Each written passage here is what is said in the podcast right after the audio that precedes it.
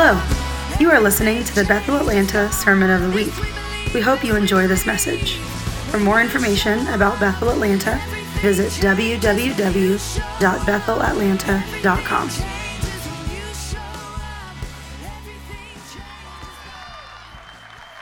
Thank you, thank you. All right. Ah, how's it going, everybody? Good? Good. Awesome. All right, well, I got a big stack of books here today, so Kimberly's excited. Um, so I wanted, to, I wanted to do a little Bible study with you guys today. Is that okay? I'm good with that? Awesome. Awesome. Not allowed to boo that one. You get in trouble for that. you can just hold that to yourself if that's not something you're a fan of. But um, so I um, I felt this. Uh, I'm not going to call it a prophetic word exactly, but I felt this uh, impression the, some weeks ago, um, where I was looking at the, uh, the, the course of uh, the world right now, you know. And when I say, when you say things like the, the, world, the way the world's heading or the way things are going or stuff like that, I'm sure everyone has different feelings about that, that sort of thing. Um, and, you know, there's different um, views you can take when it comes to uh, the world. You know, you can kind of look at the, the world as this antagonistic thing, which is something that is talked about in Scripture sometimes, like how it's in, in contention with, with the things of God, you know. But that's kind of tricky at the same time because it's also, while it's true that many times the, the, the world is the, the enemy of what God wants to do, it's also true that God so loved the world that he sent his only son. So, um, it's kind of this interesting tension between these two things. And so, as I was thinking about that, I was looking at the trajectory of the world, I just had this thought, this sentence pass through my mind. What if I can look at the way certain things are going or certain situations are, are being handled or whatever else? I'm being, being broad intentionally just so that we can kind of look at it with our own lens. And I can look at it as something that I'm worried about, scared of, need to fight against or, or take control of. Or instead, I can let this phrase go through my mind was I, what, what if instead of just looking at the trajectory of the world and having an emotional response, what if instead I looked at it as something that the Lord, as a generation that the Lord is preparing me to father? If, got in the back. What, what if, what if I could approach my view of the world not as an enemy, not as something I'm in contention with, but as a generation that I'm supposed to father. How would I think differently? Well, as I had that thought, the very first thing that came to my mind is I need a lot more wisdom. I imagine most of us do too. Yes. So, so what's wisdom? We're gonna, we're gonna do a little Bible study on wisdom today. Does that sound good? So, what is wisdom? Well, I've heard wisdom uh, described many different ways. Some people, uh, I, I, would say, and you can correct me if, if this is not true to you so much, but I think usually when I hear people talk about it, it's like smart, maybe not intelligence per se, but it's being able to apply knowledge, you know, being able to make good choices, things like that. You guys ever hear definitions kind of in that ballpark? I don't, I don't think that's not true, but um, I, it, it, whenever I've heard that, there's something, and almost every time I hear wisdom taught or, or overly defined, it, it kind of feels like it's missing something. And so, uh, while I do think, in, in some sense, wisdom is being smart, wisdom is making good decisions, wisdom is applying knowledge well, uh, biblical wisdom is something a little bit bigger, a little bit deeper, and a little bit broader than that. The, the Hebrew word that is often translated as wisdom, that I'm going to pronounce poorly for you all right now, is a word called a chokhmah. Chokhmah think that's how you say it. Um, if there's any Hebrew experts, you can grade me later. Uh, now, chokmah is, uh, wisdom is a very good word for it, but it's deeper than what we th- probably think of as wisdom. The, some of the best descriptions I've heard of the way chokmah is used throughout the Bible is uh, the principle by which the whole universe is ordered and coheres. This is the stuff that God made the world out of. It, in in uh, Proverbs 8, it talks about how God formed the sea, formed the air, formed the mountains with wisdom, that He created wisdom first and used wisdom to create these things. It's all in uh, Proverbs 8 if you want to read about that. Um, And so it's, it's more than just me being smart. It's something I can ally myself with. Am I ally, allied with wisdom? Am I following wisdom? Am I following the, the principle by which the whole universe is ordered and coheres? It's a natural law like gravity, it's something that's just there. But it's more than that. It's also a moral code. It's something that responds to how we behave. So it's not, it is in some ways just a, a force like, like gravity, like mathematics, like all these things, but also it's something much deeper. It's something that is, that is alive, that has this morality to it. Um, also, just to kind of keep drawing this picture a little bit more, it's not just a cognitive thing.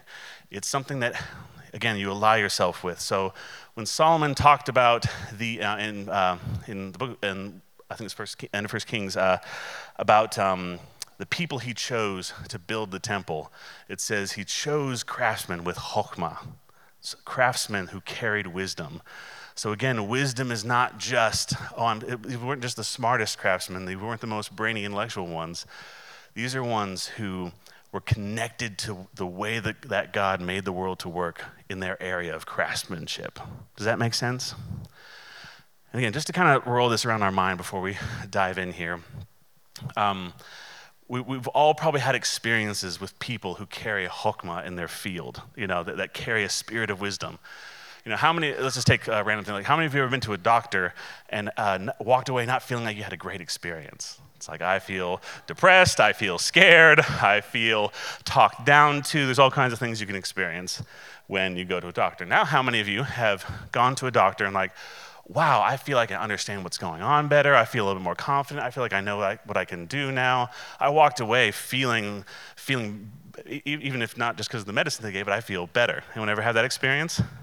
That's a picture, again, of an idea of, of chokmah. Have you ever worked with a craftsman or a builder or something? And they, they it, again, any one of these things is not wisdom itself, but they all come from wisdom. Someone who does the extra little details, makes things a little bit nicer, puts thought into how something's constructed, how it's laid out, versus someone who maybe just does it the quickest way. You know, does it the most, uh, the most simple way, or just kind of slaps it together without thinking it all the way through. Have we experienced those extremes? yeah, like Healy, he makes it happen. Um, the, so again, I'm just trying to help expand our idea of what wisdom is. It's not just a good idea, it's not just a philosophy we live by, it's something that we're trying to ally ourselves with the way God created the world to work. I, I heard one person describe it, this is a danger of going uh, off course, but they, they compared it to Star Wars and to, to the Force, that you know, Force moves through all things, it touches everything, all that stuff. You know, and it's, you know, it's a silly example. It's somewhat true in the sense that, like, okay, God used wisdom when creating everything, so his touch is everywhere. Now, rather than being a dark side of the Force in this thing, the dark side of the Force in this is being dumb. Uh, it's called foolishness and thoughtless. So, not the same proportion as that. So, anyway, that's where the metaphor falls apart. All right, feeling a little bit better about what wisdom is, got some of those ideas in our head. Okay, well, if you read the Bible, how many of you read the Bible? It's a good habit, not every hand's up, not judging that, but uh, good time for reflection on what's uh, wise. Um, so, the. Um, The, so if you start at the beginning in Genesis all the way through Genesis, Exodus, Leviticus, you kind of have this natural flow. God creates the world. He, you start understanding the relationship he has with people. He, he starts interacting with these, with these special people that he's, he's connected to. And it's uh, kind of a narrative history. This story keeps going through and through and through. And then all of a sudden you run into this book that feels different. It's a book called Job. And it starts a series of books that all of a sudden kind of interrupt, interrupt the flow. And these are called the uh, wisdom literature.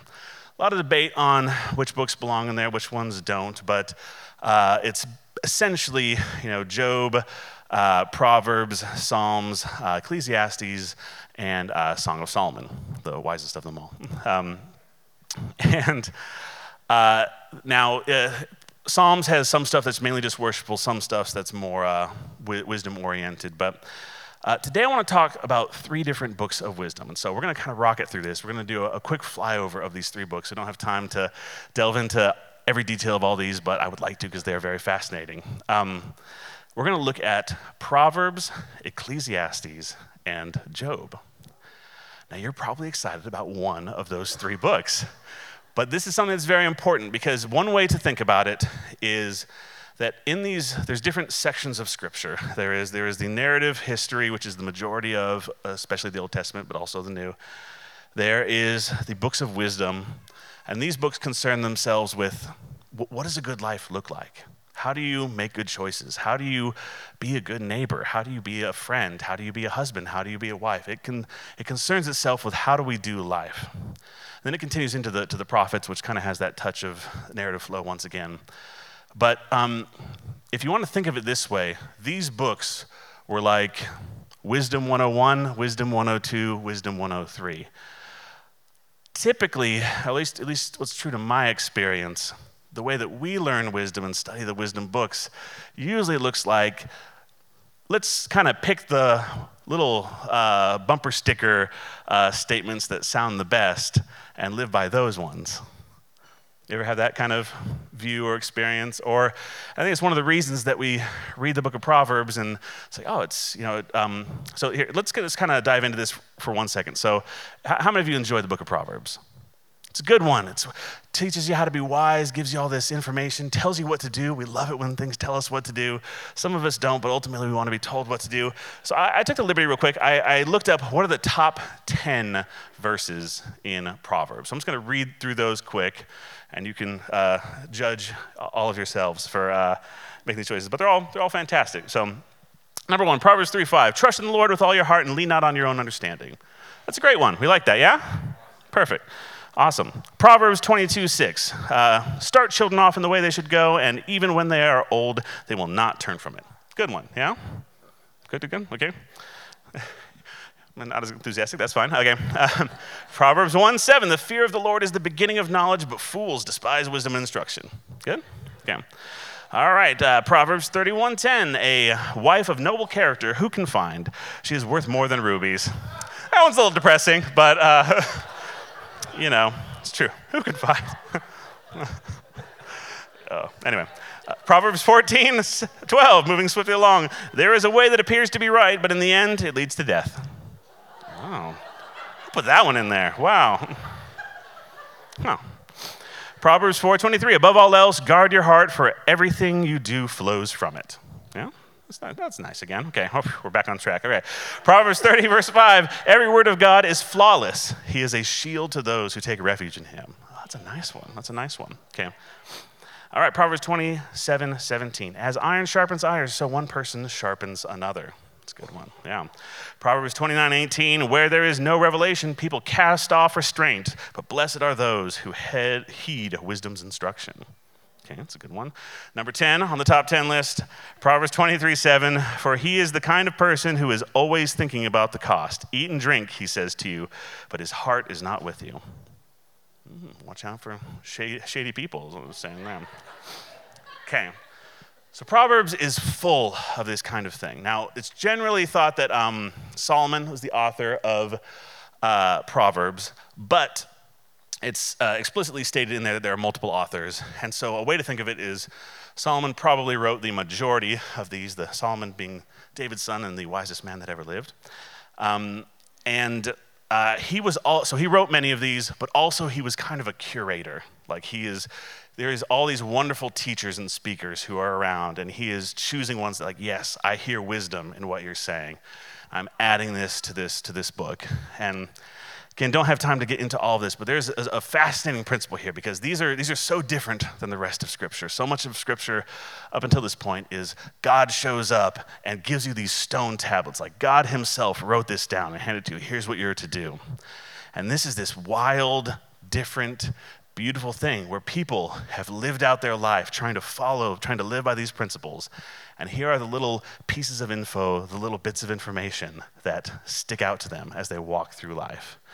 It's as if God is partnering with his people and it's showing his wisdom to them. Does, it, does that make sense? He's like, and, and Solomon, being this man who's associated and connected with God's wisdom, is curating, yes, I hear the wisdom of God in this statement, in this phrase, in, in, in this little one liner, you know?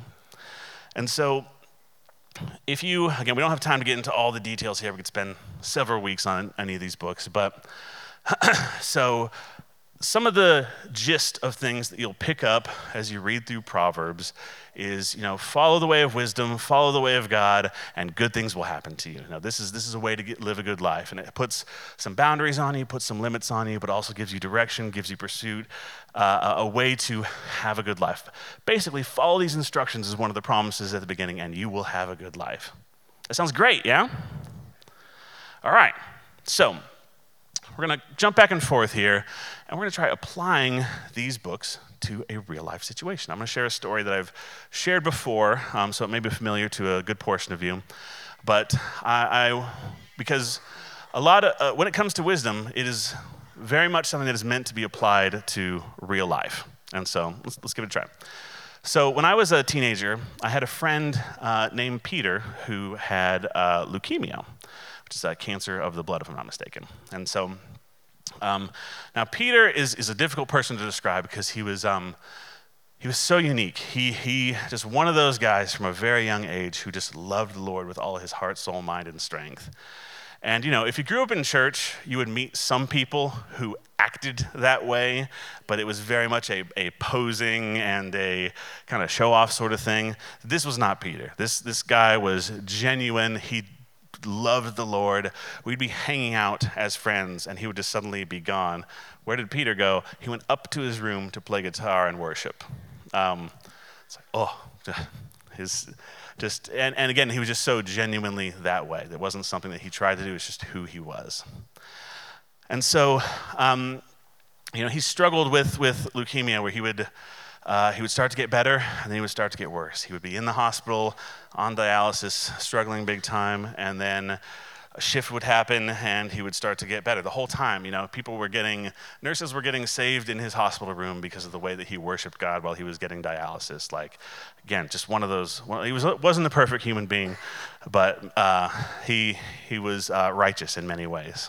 Um, and, you know, uh, he, he, was uh, really connected with some different ministries as, as well that he had uh, uh in, encountered uh, throughout his life. And so there were amazing fathers in the faith that were praying for him, that were ministering to him, that were seeking the Lord and how to just release healing on this person. I grew up in a church where we, we didn't see a whole lot of healing, but it was something that happened. It was something that we believed in, and we would, you know, see it. And so we were praying all the time for my friend Peter. And one just real quick personal story with, with that. Um, so, uh, for those of you who uh, have been here for a while, you know that a big part of my testimony is that since I was a little kid, I've, I've seen in the Spirit. And so I've uh, had encounters with seeing angels and other spiritual things. And it's something that I always believed was meant to be available to every Christian. So I would pray for an impartation of this gift to anyone who would let me, and maybe a few people who wouldn't. Um, and one day, we were, uh, our two families were camping together, me and uh, Peter's family. And Peter leaned over to me while we were sitting around the campfire and he said, You know, I never really told you this, but I've always wanted to see in the Spirit. I've always wanted to see what's happening in the Spirit. Uh, would you pray for me? And at that point, I'd probably prayed for about 300 people, and zero of them had started seeing in the Spirit, which is uh, very st- terrible from a statistical perspective. So I was still willing, but I was not confident. And so I stood behind my friend, I laid my hand on his shoulders, and I just prayed, Lord, I just release the gift of seeing in the Spirit on my friend Peter. The second he did that, I looked in the Spirit and I saw these gigantic hands lift this bowl up from under the fire. It was full of oil and spices and different things, and just pour it over Peter's head. And two seconds afterwards, Peter described seeing the very thing that I had just seen a moment before this gigantic bowl pouring out over him. And so he was the very first person I ever prayed for that started seeing in the Spirit. Um, and so I, I, I, was, I've always been a bit of a skeptical person by, by nature. And so uh, when people were praying, talking about healing and praying for miracles and things like that, I was like, ah, you know, show me. Um, and I, I, believe that God can do anything, but you know, let's let's see what's going on here. And, but man, for, for Peter, I felt this gift of faith. You know, I felt like, oh, I, I believe. It, I, I don't need to work to believe that you're going to be healed. This is just true. Um, so it was really hard when just a handful of uh, weeks, uh, maybe, maybe a month after that trip, that um, Peter took a really steep dive all of a sudden and uh, passed away. And, you know, when he, when his condition uh, kind of tanked, he, he rode an ambulance to the hospital and was singing uh, in the spirit and describing the angels that he saw in the ambulance with them as, as they went there, which is awesome. But then he, he, but then he died. And so I, I walk into this situation and I have these promises. I have promises that God is just, that He brings healing, that He brings wholeness, that, that if you follow the way of wisdom, you'll, you'll experience health in your body, you'll experience financial prosperity, like all this good stuff will happen. Yet I have this experience that does not match what has been written down. And so I struggle. You know, I, I ran these possibilities through my mind. You know, um, you know, okay, was was Peter? Uh, did Peter have some kind of secret sin in his life? I mean, maybe he's not a perfect human being, but that just didn't ring true to the person that I knew. You know, and and to the character of of of his person. Honestly, he's the kind of person that if he did, he would pull people in to help him out with that because that's just who he was. You know okay, well, then maybe the people who prayed for him had bad motivations. You know, they had an unhealthy thing going on with them, and that's, that's why it didn't happen. Well, maybe, and probably, maybe even 90% of the people that prayed for him had that, but hundreds of people prayed for him of many different kinds. And surely at least one of them, at least 10 of them, at least 20 of them had faith, had genuine belief, had, had a pure heart, right? And even myself, I mean, yeah, maybe my faith wasn't the strongest in this area, but I felt that gift of faith when I, when I prayed for him. So, what happened? Um, and I think that a lot of times we as Christians will hang around Proverbs because it sounds really great and it sounds really nice and it's especially appeals to our need for control that if I do the right things, then good things will happen to me. But we got some more books of wisdom to cover that bring dimension to this reality um, in a way that's challenging. So, um, we can, if you want to, you can flip over to the book of Ecclesiastes, um, everyone's favorite book of the Bible.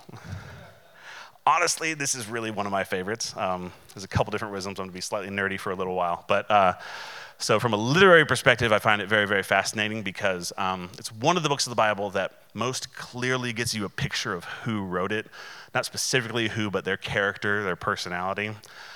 Um, just a quick, you know, Bible throw it on real fast. But um, so uh, Ecclesiastes 1:1 says, "The words of the preacher." Uh, some versions say the teacher or the speaker. Uh, the words of the preacher, the son of David, king in Jerusalem. Now, some people have taken that to mean like that means it's Solomon because he was the son of David. Then they read the first verse: "Futility of futilities," says the preacher. "Futility of futilities, all is futility." It's like, ooh, this is the guy who did, uh, curated Proverbs, and then next page is everything is futile. Um, this word futility, uh, it's, it's, this is the NASB, it says futility. Some people say meaningless. Some versions say, um, oh, let me think. Vanity is kind of the King James uh, sort of version. Um, the, the literal, the um, Hebrew word here is hevel, hevel. And the most, a literal translation of hevel is uh, smoke or vapor. Smoke or vapor. So He's literally saying, smoke of smoke, says the preacher, futility of futilities, vapor of vapors. And so people have long, uh, so he says this word, hevel, 38 times uh, in this very short book, and it is only spoken uh, 73 times in the entire Bible. So he takes up quite a lot in these few pages that everything is vapor, everything. Now, um, I, I would humbly suggest that this is a word that people have struggled to translate because it is a metaphor. He's saying everything is smoke. Does that mean everything is vanity? It's just vain. It just doesn't mean anything. Does it, again, some versions say meaningless.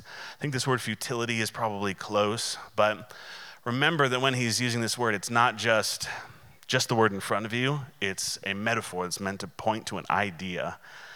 And um, metaphors are something we're sometimes uh, a little bit uncomfortable with uh, engaging with in Scripture because, especially in Western culture, we have a really high value for literalism. Like, this means this one thing. The tricky thing is, metaphors are a useful way to point at something that means lots of things, or something that says something that you can't quite, something that means something that you can't quite say with words, you know. And this is kind of meant to be that. It's like, hey, I, there's not a word for this. So it's, it's vapor, it's smoke, it's a mystery, it's meaningless, it's vanity. It's kind of all these things a little bit wrapped in together. Um, so this is a real exciting book. But um, some people say it's Solomon, uh, maybe, and I've heard some people teach, like, okay, this is Solomon in his later years. He got a little depressed, obviously. If you read his life story, it's understandable to see reasons why. Now, I, am careful about I, am suspicious of that translation because that means you almost should like not count this book of the Bible, which is uh, not a great idea, um, in my opinion. Uh, and um, also another kind of way to look at this is that that term, the son of David, king of Jerusalem, the words of the preacher, the son of David, the king of Jerusalem. Also during this era, that was a, a literary motif that could either literally mean, hey, this was written by Solomon, or this was written in the style of Solomon. This is, this is, at, this is following the school of thought of Solomon. So we don't know exactly what that was intended to mean, but that is some of the things that it can mean. Um, so I, I, love this too, and I, we'll get to this at the end here in a second. But it's got all this stuff. It's got all this very depressing stuff: futility, futility. All your work is meaningless. You know, all this great stuff. Um, and then there's a little caveat at the end, like someone, whoever the curator was, like, okay, all right, listen. Uh, okay, we'll do it right now. Okay, so flip over to uh, Ecclesiastes 12. It's worth reading. So you get to verse 9. He's, the, the teacher has finished his whole rant. It's very short, well edited. Another thing I like about this book of the Bible. Um, and uh, then they have this great little ending, this little caveat at the end. Chapter 12, verse 9. In addition, so this is, it's been the voice of the teacher. The, the first sentence is, me letting you know who this is. The rest of it's just the speaker. And at the end, we have whoever it was that was kind of curating this thing popping in one more time. Some people think that this is Solomon who's popping in. Um, so, verse 9 In addition to being wise, the preacher also taught the people knowledge, and he pondered, searched out, and arranged many proverbs. The preacher sought to find delightful words and to write words of truth correctly. The words of the wise are like goads. A goad is a stick that you would use to uh, get, a, uh, get a cattle or a sheep in the right direction. So you'd Literally, he's saying he's poking you with a stick. Um, and master these collections are like driven nails. They are given by one shepherd. But beyond this, my son, be warned. The writing of many books is endless, and excessive study is wearying to the body. The conclusion, when everything has been heard, is fear God and keep his commandments, because this applies to every person. For God will bring every act to judgment, everything which is hidden, whether it is good or evil. So I love there's this little caveat here of like, hey, listen to this guy but don't study too much. What? This is weird. It's very weird to our Western way of thinking, but we'll get to that in a second. So he's got his own little uh, sh- uh, machine gun of Proverbs uh, here in the middle of Ecclesiastes, if you go to verse 7. Um, so he's got some fun uh, stuff like, um, uh, so uh, verse 7, uh, excuse me, chapter 7, verse 10, it says, Do not say, why is, it, why is it that the former days were better than these? For it is not from wisdom when you ask about this. So basically, uh, hey, oh, everything was so much easier when I was a kid. Everything was so much easier in the 90s, in the 2000s.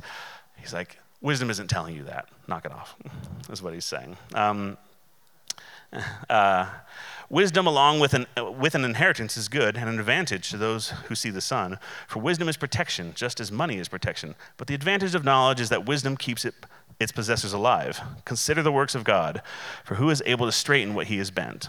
On the day of prosperity, be happy, but on the day of adversity, consider God has made the one as well as the other. What? So that a person will not discover anything that will come after him. Okay. So again, if you jump directly from Proverbs, this is the way you're supposed to live your life, and you jump to this, it's like, who dropped this emo album in the middle of my Bible, right next to these instructions on how you're supposed to live your life? um, another, just another fun, fun one over here is, uh, oh, where is it? Um, uh, Oh, yeah. It's a verse 11 of uh, chapter 9. It says, Again, I saw no son that the race does not belong to the swift, and the battle is not to the warriors, and neither is bread to the wise, nor wealth to the discerning, nor favor to the skillful, for time and chance overtake them all. Basically, yeah, if you think that you're rich because you're smart or wise, or if you think that you won because you're uh, the best or the fastest, it's really just time and chance. You can see why they want to figure a way to edit this out of the Bible, don't you? Um, so, to us, some part of us probably, this seems a bit offensive because there are things in here that feel like a counterbalance to the things in other parts of the scripture. There's, um, there's verses in, in, here that say, hey, don't try to, oh, here we go, yeah.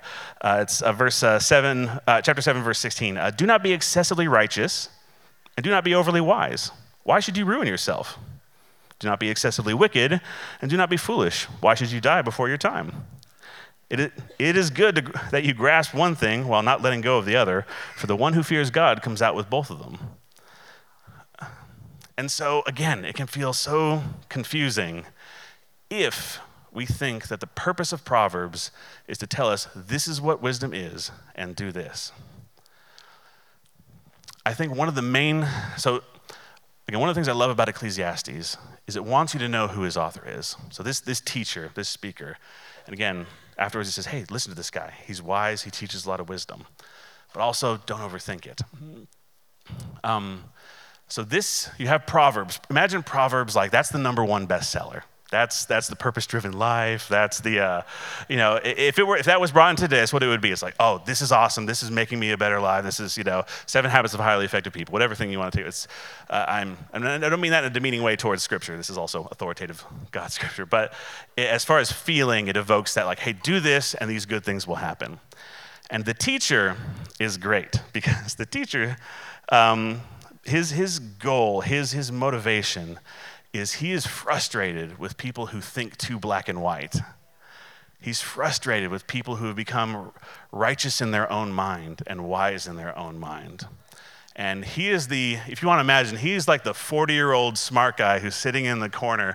And every time you talk to him, it's really obnoxious because he just tears down everything that you said, kicks out the foundation from underneath, and says, Well, why do, why do you believe that? This whole thing you've built this on is not even true.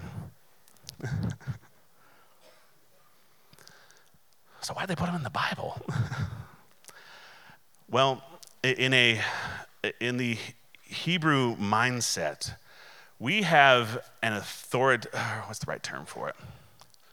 We tend to view truth and the understanding of God as a definitive, which is why we love to divide when we disagree because there is only one way to understand God. And so either you are in the right denomination or the wrong denomination. You are following the real deal or not the real deal. And all of our language and value uh, and uh, things around this cause us to say things like, well, we know what God thinks or we know what the Bible says, which is just about the most arrogant thing I've ever heard in my entire life. Because the fear of God is the beginning of wisdom. Which the fear of God is knowing that He is God and you are not. And you can't know him the whole way because he is infinite and you are finite. I'm giving away a little bit of the ending, but Proverbs, Ecclesiastes, and Job all begin and end with the fear of the Lord is the beginning of knowledge, is the beginning of wisdom. And the author of Ecclesiastes wants to make sure that even though he, he it, again, it'd be fun to go study every, it's a, worth a read. You can read it in an afternoon. Uh, you know, make sure you drink your coffee so you're not depressed during it. But um, I love the heart behind this book because while so many of the things that he has to say are, are harsh and depressing, you can see that it is every time turned towards the service of God being who he is and us respecting that he is who he is and not getting too big headed in, I know what's right and wrong. It's a be- I heard a, a, a different teacher recently say that we sometimes forget that the root of all sin was in eating the fruit of the knowledge of the tree of good and evil. That it is just as dangerous for you to decide to define what is good as it is for you to define what is evil. Because that's God's job. And even when it comes to what he has said, part of the beauty of Hebraic thought is that it is necessary to have a book that countermands some things that are in here because they had, we have more of a definitive view of what is right, and that Near Eastern mindset is more a deliberative view of what is right. that we all know that we're pointing at the same thing, but we're looking at it from different angles and we are respecting or, or just arguing about, about how to, it gives us the freedom to do that, to discuss, to debate, to have differences of view. The, the Western mindset is terrified of that. But that's a bummer because part of the story of these books of wisdom is that that is the way he designed the world to be. But you can argue with me about that later if you want.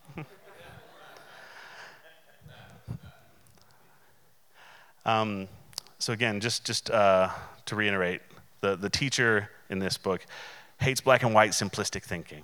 He hates it when people build their lives on false beliefs and hopes.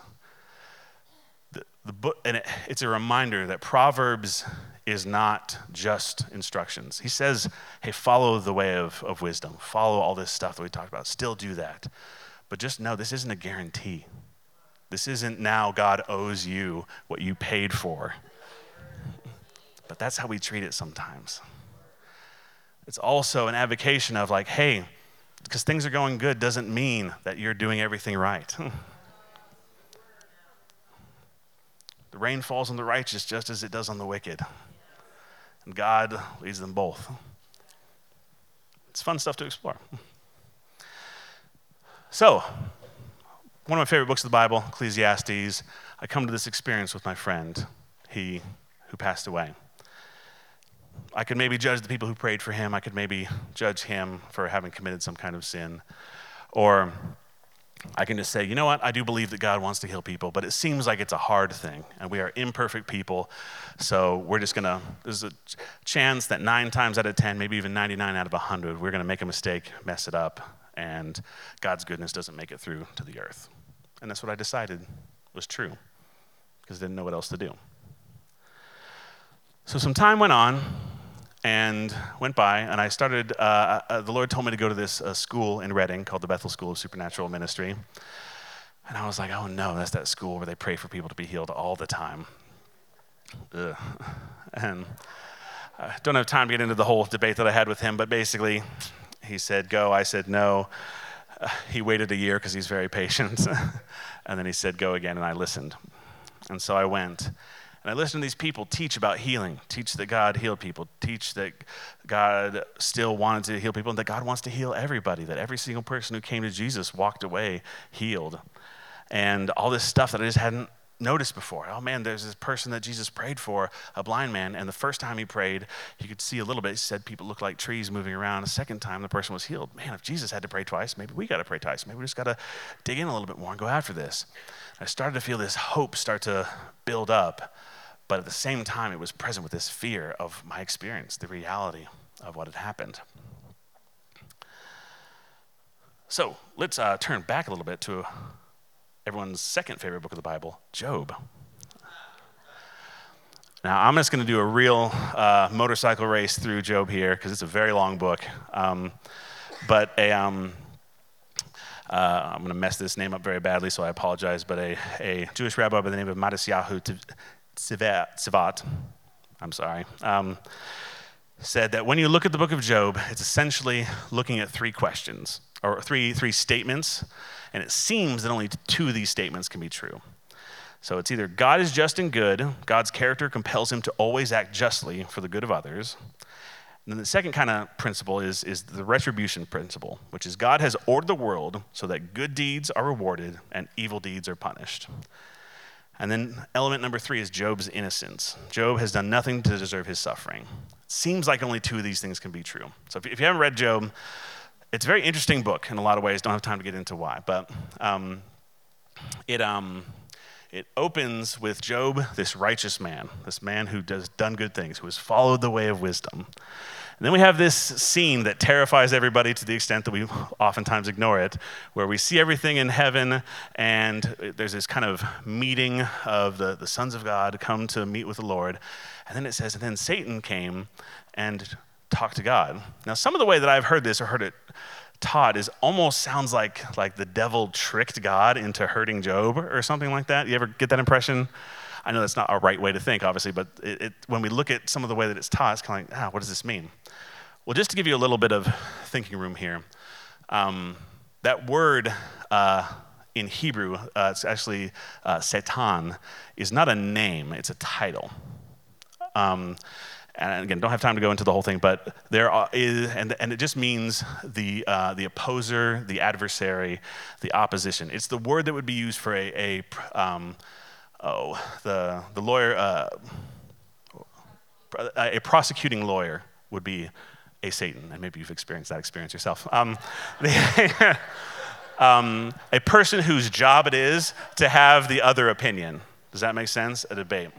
And it, it, in different parts of the Bible, it describes an angel of the Lord as a Satan against this nation, which means, again, not that it was the devil, but that it was playing the role of coming against this wicked nation. And so this is just to help you understand that we want to be thoughtful in the way that we interpret Job because there's more than one way to look at this. There's one version where the devil comes up there, there's one version where this is an angel who is saying, Hey, God, is it just that you do good things to people who do good for you, because that means that they are motivated to good, do good things, not because they love you, but because they'll get good things in return. That's the question. The details of it, this, and some of the commentaries I've read, this one by uh, John Walton is uh, quite good, um, is said that if you look at the, the breadth of the text surrounding it, um, Job is not trying to answer questions so much about how God does his justice, but by how we experience it and how we're supposed to relate to him. Does that make sense? And so, Job experiences these tragedies. His children die. He has sores all over his body. Uh, loses all, all of his cattle. Just disaster, ultra disaster happens to this guy. Um, and then his three buddies come and accuse him for lots of chapters uh, over and over and over again. Oh, this sounds like a terrible time. Job defends himself. Essentially, all of their arguments boil down to the retribution principle. Hey, we know that God has ordered the world so that good things happen to good people and bad things happen to bad people. That means you did something bad. And Job is like, ah, you know, I'm not a perfect person, but I don't know that I've done anything that would deserve this. And, and you know, it just kind of basically goes into that and back and forth and back and forth, and each person essentially making the same argument. Well, then after all this argument, everyone says their piece. Everyone talks way longer than it seems like they should. I think that's part of the point. Um, as, as a fun, that is part of the point of the story. Um, as a fun side note, this is one of the, uh, this is the book of the Bible that's made me want to learn ancient Hebrew the most because it has the most rich uh, uh, vocabulary of any book of the Bible. Like, there's several words that are had to be discovered and sorted out just because this, the person who wrote this wrote it very eloquently, and you can catch some of the beauty of the poetry in it when you're reading it in English, but it makes me want to learn the original language. But anyway, um, so all these guys throw these arguments at him, and then Job, then God shows up and doesn't answer the question. He does kind of, but he doesn't really. And he leaves way more questions than we had before. Uh, from this commentary uh, from John Walton, he says, um, God's answer to Job does not explain why righteous people suffer, because the cosmos is not designed to prevent righteous people from suffering. Job questioned God's design, excuse me, Job questioned God's design, and God responded that Job had insufficient knowledge to do so. Job questions God's justice, and God responded that Job needs to trust him and that he should not arrogantly think that God can be domesticated to conform to Job's feeble perceptions of how the cosmos should run. God asks for trust, not understanding, and states the cosmos is founded on his wisdom, not his justice. Now, again, that leaves way more questions than it does answers. But when we look across these three books and get a fuller picture of wisdom, I, uh, Christopher uh, Wright, in his book Mission of God, says it really, really well. It's there's something so powerful that gets released if you can enter this wrestle of mystery. And I know most of us in the kinds of churches we grew up in, the, the, the goal has often been to eliminate mystery, which is helpful in some situations, but very damaging if we're trying to answer questions that God has decided not to answer. It's part of the whole point of Job. So, uh, Christopher Wright, Mission of God says um, the most challenging difference between the wisdom books and the rest of the Old Testament tradition arises when some voices within the former, the wisdom books, express doubts about, about or question the universal applicability of some of the mainline affirmations in other parts of the Old Testament. And yet, this may be precisely part of the purpose of the presence of this material in the canon of Scripture to compel us toward an honest faith that is willing to acknowledge the existence of doubts we cannot entirely dismiss and questions we cannot satisfactorily answer within the limits of our experience or even the limits of the revelation God has chosen to give us. The fact is that the world poses some very hard questions for those who, in line with the Bible, the whole Bible testimony, believe in one good, personal, sovereign God. Wisdom provides a license to think, to wrestle, to struggle, to protest, and to argue. All it asks is that we do so with the undergirding faith and humble commitment to, that is encapsulated in its own core testimony that the fear of the Lord is wisdom and to shun evil is understanding. And so, so why are we talking about all this? Because I believe that we are called to father a generation that's coming up right now.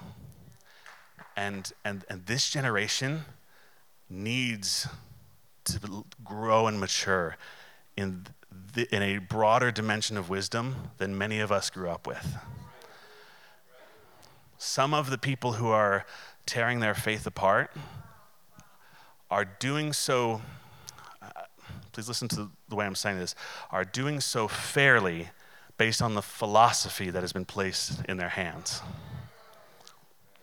And like so much of our experience with God, we need to have the humility to recognize that we only see in part, we only know in part, and we have to, again, have the boundary of doing all of that, all of that questioning, all of that protest, all that arguing within the fear of the Lord, within this knowledge of, of, of rejecting evil and, shun, and shunning evil, but also recognizing that we need Him to be able to do that.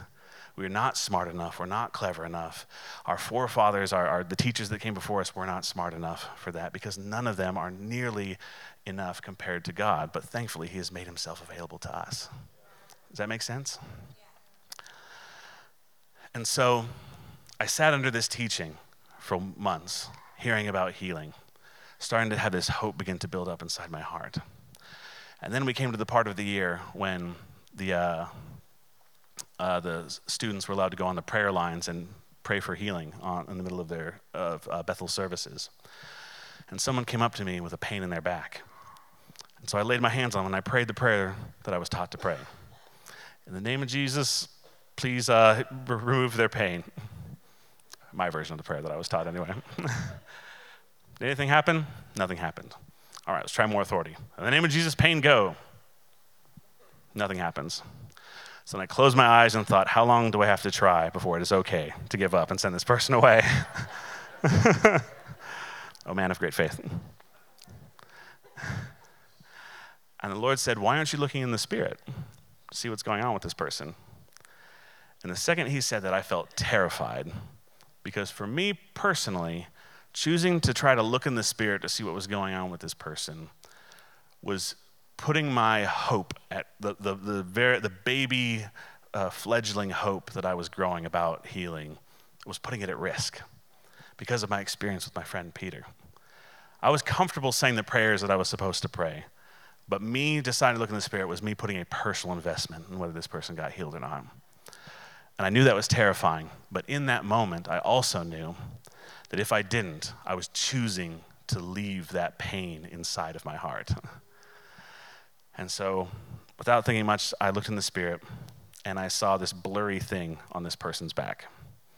I'm like, great, a blurry thing. I don't know what this is. This is not helpful. Uh oh, way to go. Thanks a lot. you know, um, that was some wisdom. You know, um, where's Ecclesiastes? You know, um, and then I, my little act of faith, I said, hey, does your back hurt here? And I touched the blurry spot, and the person said, yeah, that's exactly where it hurts. My hope went from here to here. and the second it did that, I clearly saw this blurry uh, spot uh, clarify into a little metal turnkey. And I'm like, Is it really that simple? And so I said, Hey, Here's what I see. I'm going to pantomime turning this key. And so I reached behind their back, put my fingers on this thing, feeling nothing under my hands. And I thought to myself, Lefty Lucy. Because you don't want to screw that up. that's, that's, see, wisdom, wisdom. Um. Um, uh, and I turned what seemed like the right thing to do three times. I saw the key turn under my hand, even though I felt nothing on, on my hand. I turned it three times. The person turned around and said, That was the weirdest thing.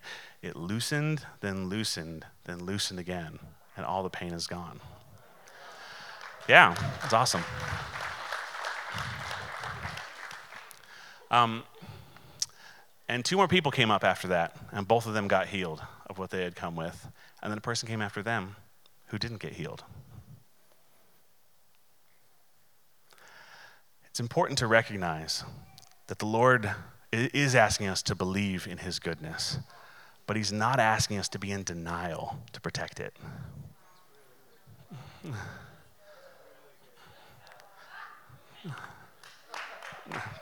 yes, thank you. Um, it, it is important to recognize again that God is asking us to believe in his goodness, but he is not asking us to live in denial to protect it, because that actually ultimately harms it.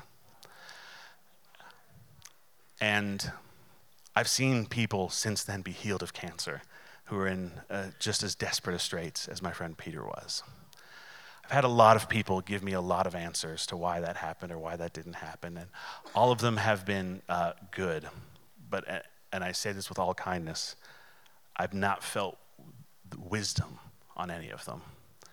I've not felt anytime anyone has tried to explain, well, this is why this didn't happen with Peter, this is why that happened, or here's what you should think about that or feel about that. They've all been good, but I haven't heard wisdom. And maybe that's just a piece of wisdom that God isn't making available to us. Or maybe it's one He'll make available tomorrow. I don't know. But I know that He has invited us to trust Him. And He is attuned with the reality that, hey, sometimes these things happen that are confusing, that are hurtful. If you get to the end of the book of Job, God restores his fortune, he has, he has more kids. You know, some people mistakenly uh, look at that as a reinforcement of the, of the um, uh, retribution principle that, like, oh, well, good things happen. It's not meant to be taken that way at all because his kids still died. It's intentional that there is a loss there that is for his entire life. And that we understand that sometimes things happen that cost us something, and that debt, at least in our earthly experience, cannot be repaid. Mm-hmm. It's, and he's asking us to trust him while still seeing that reality. Does that make sense? Mm-hmm. All right, so stand up if you would. hope that quick flyover maybe inspired you to dive into some of these uh, wonderful books of the Bible a little bit. They're very, uh, they're very fun to do deep dives on. There's a lot of good, good teaching out there. Um, but right now, I just want to pray for an, uh, an impartation of wisdom. Because again, what this started with, at least for me, in, in repursuing these, these books, is um, God has asked us, I believe, to view the world as a generation that we're called to father, that we're called to mother and that is a different attitude, a different posture than maybe we respond with by default. So, Lord, we ask for wisdom. We ask for your wisdom. We want to not just have good ideas. We do not just want to follow the, a, a rule book, but we want to be allied with your wisdom. We want to be associated with your wisdom. We want to see the world as you made it to be. We want to humbly recognize that there are places you have decided to leave mysterious. And we want to be able to engage where we can uh, question and we can make room for people who question. Not but in a way that is adherent to the fear of the Lord, that is adherent to the invitation to trust Him, and that we would actually make room to bring the kind of reinforcement of belief, reinforcement of faith, reinforcement of connection with your heart that is actually designed by this wrestle with wisdom, Lord. So we would just humbly stand before you, Lord, and ask for wisdom today. In Jesus' name, amen. Thank you for listening to the Sermon of the Week. To stay connected with Bethel Atlanta, visit www.bethelatlanta.com.